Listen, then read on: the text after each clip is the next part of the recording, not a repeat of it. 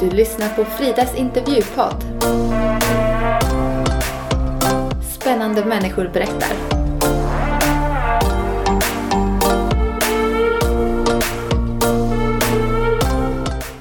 Hennes liv låter taget från filmen Sound of Music. Iveta var tio år gammal när hon med sin mormor och morfar försöker fly från det kommuniststyrda Tjeckien på 70-talet. Efter två flyktförsök återser hon äntligen sin mamma. Vi pratar här bland annat om demokrati och skulle Iveta vara statsminister för en dag, ja, då skulle hon bjuda alla på glass. Hemliga polisen, de visste att hon hade flytt. Hon skickade brev till mig, det ströks ord över, allting kollades, alla breven öppnades. Hon kunde skicka paket till mig. Eh, paketen öppnades, tog sönder, chokladkartonger tog sönder. Jag kommer ihåg hon smugglade in en ring till mig i ett eh, skumbadssaltpaket. Hej Veta! Kul att du vill vara med i min podd! Kul att vara med! Ja, och vi sitter ju här i din eh, båt. Ja. Hur hamnar vi här? Ja, vi har ju varit arbetskamrater. Blev jättebra kompisar. Och nu sitter ni här inbjudna på en liten middag och kvällssol i Limehamns småbåtshamn i Malmö. Väldigt trevligt. Vad trevligt. Tusen tack för god middag. eh, hur länge har du varit båtägare?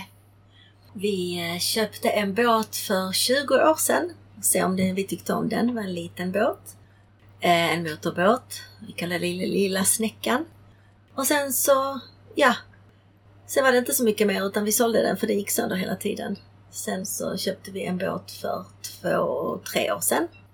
Och då blev vi helt frälsta. Vi förälskade oss. Det var en gammal dansk klassisk båt som heter Coronet. Som inte tillverkas längre. Eh, men den hade litet kök, liten toalett och litet sovrum så att vi älskade det. Och sen så ville vi ha en lite större. Så att drömmen blev sann och vi köpte en större båt som är en storebror, en svensk klassiker istället. Vi trivs som fisken i vattnet. I lilla Ester, som hon heter. Och du har till och med sovit över här några nätter i sommar. Absolut. Helt underbart. Mm. Och i helgen så har ni dragit över till Köpenhamn lite grann. Och... Ja, är det fint väder så sticker vi iväg. Nu till helgen så ska det bli fint väder igen och då sticker vi till Dragör som också är en liten fin trevlig gammal hamn i Danmark intill Kastrup. Vad är härligast med att vara båtägare? Det är friheten. Man kommer hit och då släpper man allt. Allt Eh, kommer man hit efter en arbetsdag som varit väldigt jobbig, kanske man har varit trött, så kommer man hit så det låter löjligt men man föds på nytt på något sätt därför att man bara glömmer allting och bara njuter. Man njuter för stunden. Och den stunden är väldigt dyrbar. Och det är vår egen lilla stund och plats på jorden. Det låter underbart. Och eh, Iveta, du har ju väldigt spännande barndom eh, som jag gärna vill gå in på. Vill du berätta lite om din barndom? Jag föddes under en tid som var väldigt omvälvande i världen. Man ser det som svartvita filmer och svartvita bilder för människor som är mycket olyckliga. Det där är en väldigt orolig tid när det rullar in ryska tanks in i Prag. För då föddes jag eh, och var ett halvår när min mamma höll mig i sin famn i Prag och ryssarna rullade in eh, mot tjeckernas vilja. Så jag föddes 1968. Och säger man 1968 kan man googla det också och då ser man väldigt mycket som hände i Europa på den tiden. Eh, så att eh, det spelades Beethovens femma på gatorna. Högtalarna var på fullt. Eh, nu är det vi som styr, vi som kommer in och ni bara gör som vi säger. Och då kom kommunismen. Kommunismen var en diktatur i gamla öst och Tjeckoslovakien tillhörde östdelen av Europa som eh, blev nedtryckt och väldigt styrt av den ryska regeringen. Och demokrati var borta. All dröm om demokrati efter andra världskriget försvann när ryssarna kom. Och detta hände i Ungern 64. Ja, det hände senare också i Berlin som delades. Eller förlåt, tidigare 1961 tror jag det var. Och Berlin delades och det blev öst och väst. Så att det är väldigt mycket som hände och då föddes jag. Eh, min mamma var sångerska och eh, var en av de bästa sångerskorna i Prag på den tiden på 60-talet. Då var det mycket blues, mycket jazz, mycket spelande live inför människor för det fanns inga diskotek. Och min pappa var också musiker. Så att jag, eh, jag levde lite speciellt liv på det viset. Min mamma reste mycket i och med att hon var sångerska så hon fick ju kontrakt. Fick jobba mycket nätter och kvällar eftersom de uppträdde ju. Så jag bodde hos mamma och morfar.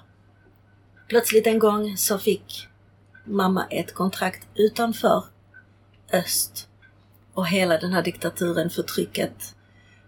Eh, så att hon godtog det och åkte utomlands. Och då hamnade hon i Sverige och i Finland och i Norge för att spela på fina hotell. Eh, då fanns det som sagt inga diskotek och livemusik var ju någonting som underhöll människorna och de uppskattade speciellt någon som kunde sjunga. Och hon var så pass duktig så hon fick komma ut till väst. Så hon tog den chansen och åkte. 25 år gammal. Då var jag i ungefär fem års åldern. Och då såg hon eh, hur fantastiskt landet var. Eh, I Tjeckoslovakien och områdena där omkring var det kolgruvor. Mycket kolkraftverk. Och det betyder att allt var svart, nersotat. Eh, folk mådde inte bra. Det, var diktatur. Frihet fanns inte. Man fick inte uttrycka sig vad man ville. Eh, man kunde bli lyssnad på.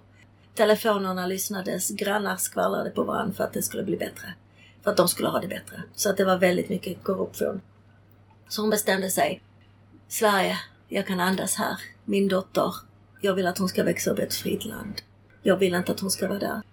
Eh, hennes pappa, som var antikommunist, han var också fängslad eh, innan eh, hon föddes. Och i och med att han var antikommunist så kämpade han mot kommunismen och det betyder att det, allting var dömt att misslyckas. Det var ingen stor framgång och karriär hon kunde göra i Tjeckoslovakien. Så hon stannade i Sverige.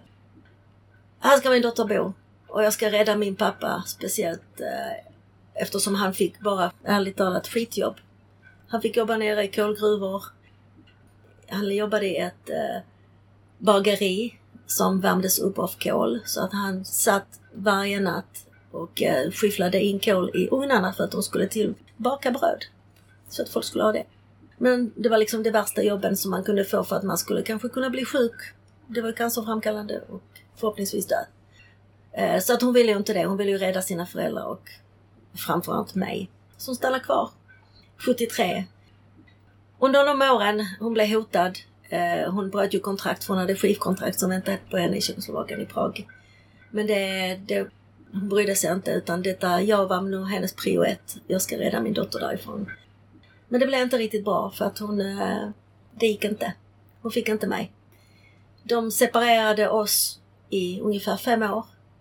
Eh, Får jag stoppa dig där? Ja. Vilka var det som separerade er? Staten, hemliga polisen. De visste att hon hade flytt hon skickade brev till mig, det ströks ord över, allting kollades, alla breven öppnades.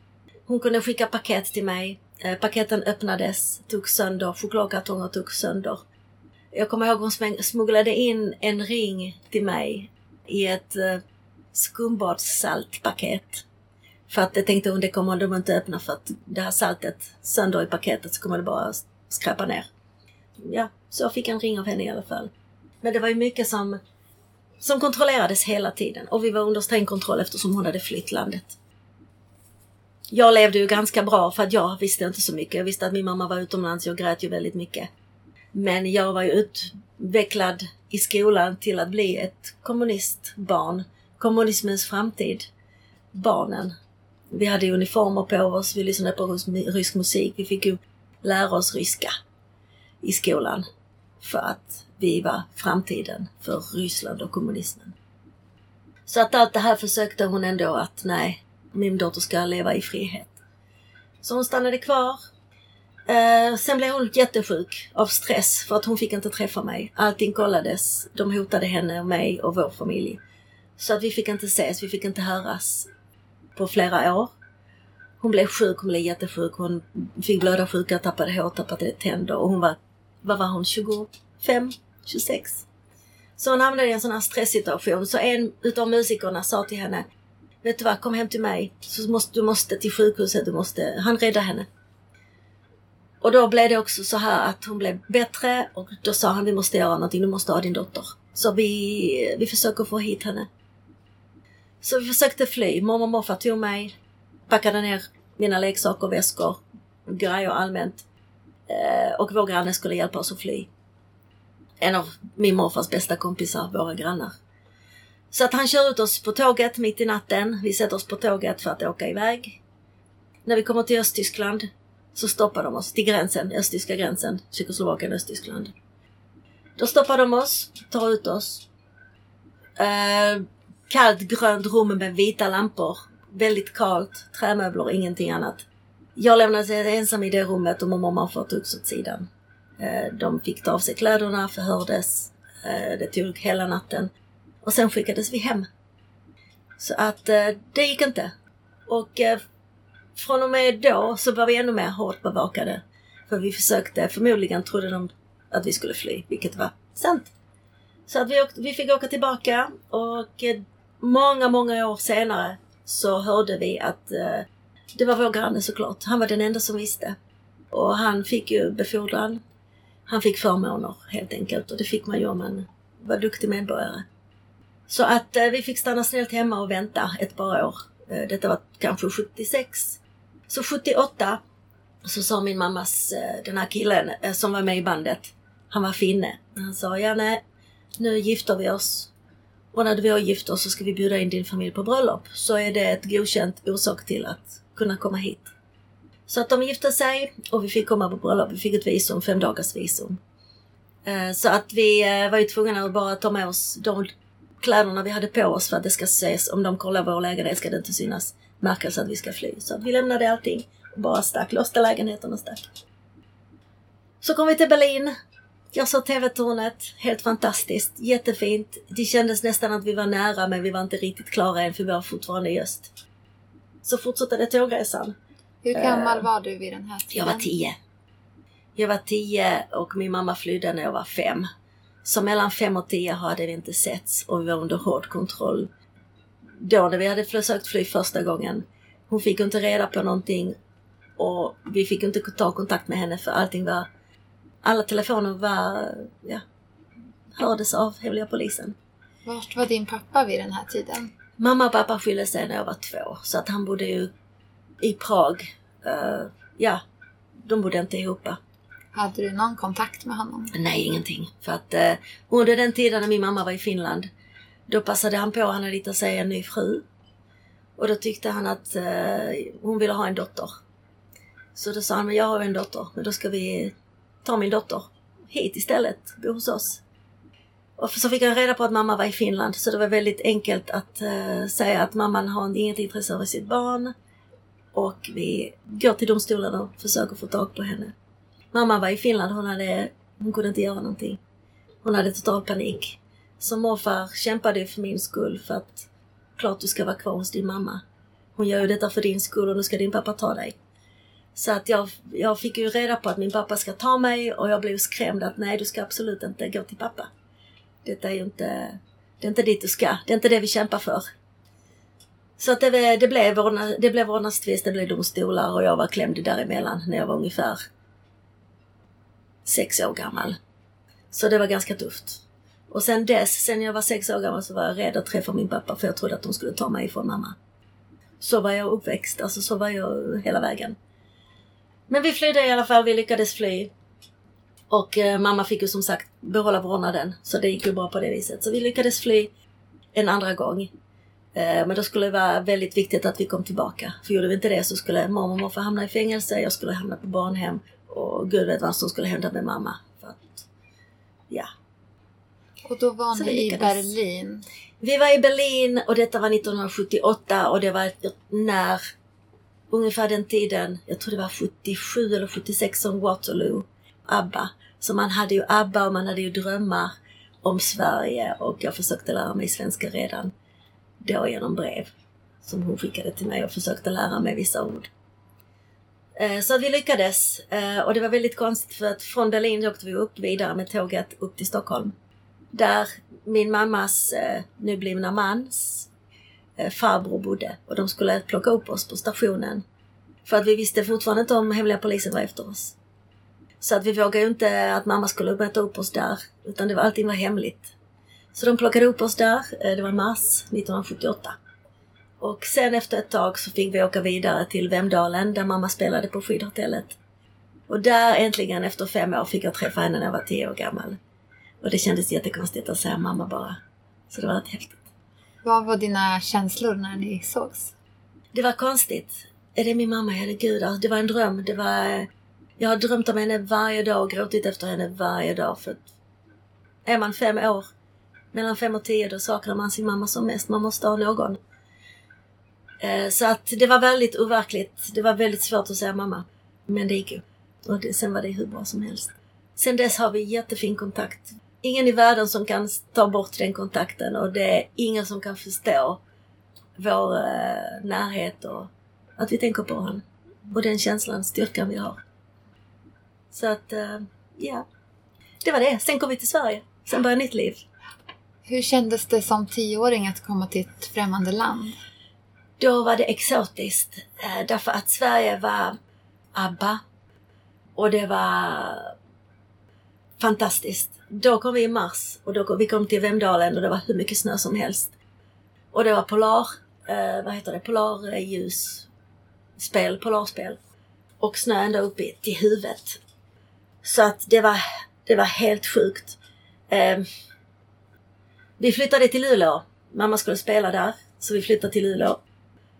Och då kom också sommaren. Eh, så att det var ju jätteljust på natten. Det var ju ingen natt. Det var också exotiskt. Vi kunde inte sova för det var ljust hela natten.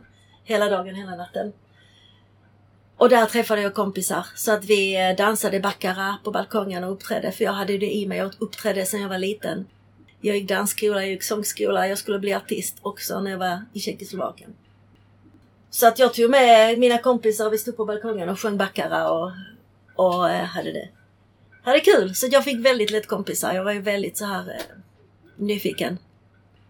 Och vi kunde inte prata språket, men vi, vi sjöng och dansade. Hade jättekul. Uppträdde på balkongen i Luleå. Så att, eh, ja, det var väldigt, ganska så svårt för mamma och morfar för de kunde inte anpassa sig riktigt till det här ljuset.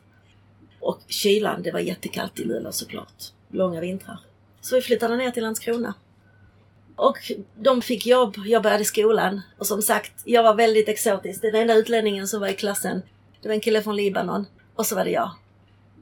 Och sen var det bara svenskar. Så att, att vara en utlänning på 1978-80-talet, det var, då var man jätteintressant. De tog mig på håret och wow och så. Och det var jättespännande. Så att jag var ju, jag hade den förmånen att folk var intresserade av mig och att jag fick, jag uppträdde, vi hade roliga timmen och jag var alltid jag som var där och de tyckte om och ville vara med mig och så. De fick smaka på tjeckisk mat och så vidare så att jag fick ju jättebra kompisar. Så att jag lärde mig svenska snabbt. För det var det enda kompisarna jag hade. Det var svenska. Så det var väldigt lätt. Så att jag anpassade mig och har sedan dess varit svensk. Eh, mormor och morfar var ju såklart äldre. Så de var ju ändå, ja men vi är tjecker och vi är tjecker och man ska vara stolt. Men jag vet inte vad det är för att jag är uppvuxen här så att för mig var det ju Sverige var mitt land. Och då menar jag, jag är 52 men jag är även 42 för jag föddes på nytt 78 till ett bättre liv. Så att eh, där lever jag nu. Har du med dig någon kultur eller tradition från Tjeckien idag? Tjecker och svenskar är väldigt lika. Det är väldigt, väldigt, eh, väldigt lite skillnader faktiskt.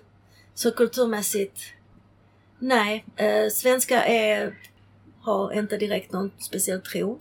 Eller så är de protestanter. Tjecker, under kommunisterna så togs kyrkorna bort. Gjordes om till kommunistiska politiska kontor. Man fick inte ha någon tro utan tron på det kommunistiska partiet.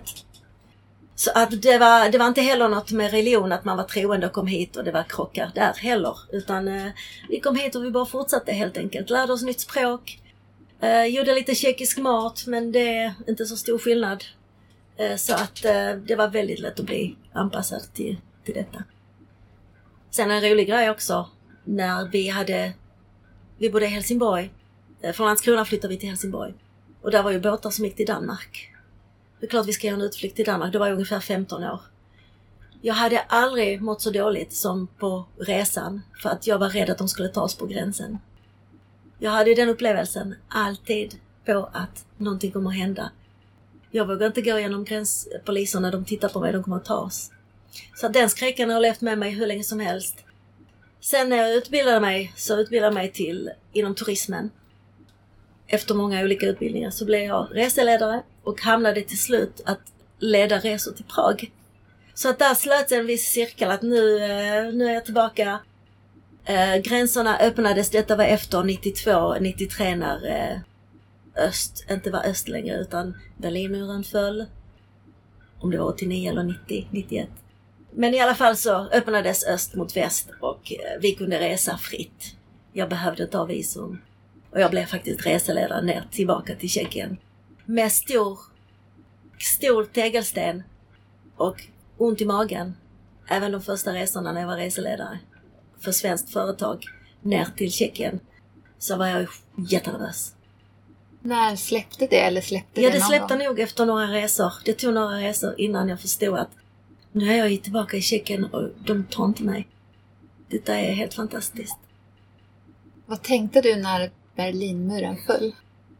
Vi följde det jättemycket. All- Jag har nog alla tidningsutklipp som, som kom på den tiden. Om Berlinmuren. Då tänkte man, då kom eh, Gorbatjov och eh, Reagan. Och då sa de liksom, nej nu, nu skiter vi i detta. Nu öppnar vi gränserna, detta får vara slut. Och Gorbatjov var ju också nyfiken på demokratin. Och det öppnades. Vi blev jättelyckliga. Allting började med det. Det började i och för sig i Polen redan med Solidarność. Solidaritet med Lech Walesa. Och sen så kom Gorbatjov. Och sen släppte allting.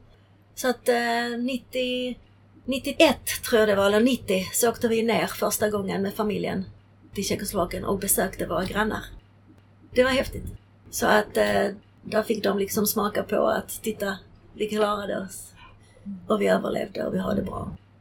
Sen efter några år när jag jobbade som reseledare så träffade jag min man som körde buss inom turismen här. Jag var reseledare på bussfirman i Helsingborg och han körde bussen. En kväll var vi lediga och då sa han, nu ringer vi din pappa. Så då ringde vi min pappa och han sa, äntligen, efter 30 år. Jag har väntat på det här samtalet. Så de kom och tog mig med öppna armar. Så att cirkeln är sluten. Jag har eh, fått två extra bröder. Eh, jag har bra kontakt med pappa. Så att, eh, tack gode gudarna, allting gick bra. Vilken eh, häftig berättelse. Det är häftigt. Mm. Och jag mår bra och jag mår bäst hemma i Sverige. Vi sitter ju i Skåne nu, men du har ju Mm. bott på väldigt många platser i Sverige. Mm. Vad är det som driver dig? Du har ju väldigt mycket energi och du är energisk, du vill mycket, du gör mycket, du Mm. får mycket gjort. Mm. Du är en spännande person. Vad tror du är det som driver dig? Jag tror att har man varit med om mycket i livet, mycket sorg, mycket bearbetning, eh, så tror jag att det enda man har är glädjen. Och eh, du frågade mig innan om jag har något roligt att berätta. Jag är nog ganska djup person på det viset att jag tar väldigt mycket saker på allvar. När man har varit så ledsen som jag har varit nästan mesta delen av mitt liv så har man det enda i glädjen. Så det är därför, ja det driver mig. Så att jag blir glad, energisk, men jag har inte heller lätt att skratta på, av vad som helst. Kraften är nog att aldrig ge upp. Jag gav aldrig upp på min mamma. Jag gav aldrig upp att någonting skulle gå fel. Utan jag vet att det alltid löser sig. Små petitesser är ingenting viktigt för mig för att det finns värre saker man kan vara med om. Det är bara att ha roligt och försöka överleva med, med ett leende. Då får du så mycket tillbaka. Du säger med ett leende, säger du med ett leende. Och du har ju hamnat inom tandvården också. Ja, just det. När utbildade du dig till tandsköterska? Detta var faktiskt innan jag blev reseledare, så det var precis i början på 90-talet. Eh, Och det var bara för att min mamma i början var tandsköterska. Så det enda leksakerna jag hade, det var en docka och sond och spegel. Så jag ville bli tandläkare och fyllde mina dockors tänder med bomull och skulle fylla deras tänder och laga tänder. Och det gjorde jag redan när jag var i fyra, fem års åldern, sex, när jag lekte i Tjeckoslovakien. Så att jag har alltid haft det intresset. Har du trivts inom yrket? mycket. Jag älskade det då men då var det som sagt svårt att få jobb. Som tandsköterska var det anställningsstopp sen 93-94 någonting. Så då utbildade jag mig inom turismen och gick vidare. Jag var borta i 25 år ifrån jobbet. Och nu är jag tillbaka. Jag kom hem igen. Jag älskar det. Du är ju också Zumba-instruktör. Det är ju väldigt mycket energi man måste ha för det. Absolut. Ja. Det ger mig jättemycket. Det är den lilla tårtapan i mig som måste få utlopp för just scenen och sen få tillbaka bekräftelsen och glädjen. Tror du att din mamma har varit en stor förebild i det här musikaliska och artistiga i dig? Ja, det tror jag. Och pappa.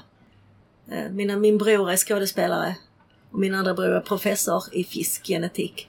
Så att de är väldigt annorlunda men vi har ju den här, den här apan i oss och de har musik, också ett band, rockband, killarna. Till sist här då om vi ska börja avrunda. Vad tänker du kring framtiden i Sverige och eh, det som händer politiskt och eh, ja, med ungdomar som växer upp idag? väldigt tufft. Uh, ungdomar idag vet inte egentligen hur Sverige ser ut, såg ut när jag kom. Så det kan ju bli väldiga generationsskillnader och krockar. Både, bl- både bland svenska och utländska ungdomar. Det kan ju bli krockar där, självklart. Men även generationskrockar. Vi vet ju att det är väldigt många som vill ha det här gamla Sverige. Som jag växte upp i. Som jag, vi flydde till. Som inte finns idag. Idag finns det våld. Jag vet inte, någon typ av konstig demokrati. Man vågar inte uttrycka sig heller. Oavsett om det är positivt eller negativt så är folk rädda att uttrycka sina åsikter. Och det är inte riktig demokrati. Våld har inte varit en stor bild i samhället innan. Och det är jättetråkigt för det mörkar ju mycket av det andra som är positivt. Så att någonting kommer kanske hända mer framöver politiskt, förändringar kanske behövs bara för att det ska hända någonting. Att det inte fortsätter så här, för fortsätter det så här så vet jag inte. Om Så vi- känner jag. Och jag saknar den här lugna friheten, demokratin som fanns innan. Som jag kände. Och det hade varit skönt att ha det tillbaka. Om du skulle vara statsminister för en dag, vad skulle du göra då? Statsminister för en dag. Jag skulle bjuda alla på glass. Men Det Eh, låter som, som du, Iveta. En, ja, Ja. glass och en eh, bara en veckas ledighet för Ja. alla för att umgås. Precis som corona har varit. Var hemma med era barn för helskotta, jobba inte ihjäl er. Livet är för kort. Ni måste umgås och må bra istället. Så någonting sånt skulle jag nog göra. Välvalda ord, jag skulle rösta på dig. Tack! Eh, vill du säga något mer till lyssnarna? Uppskatta livet som det är. Det, man vet inte vad människorna har gått igenom och man vet inte vad den man träffar har gått igenom. Så möt alla med ett leende och ett vänligt ord. Det smittar och det, är väldigt, det kan betyda världen för en människa. Och dansa. Glöm inte att dansa.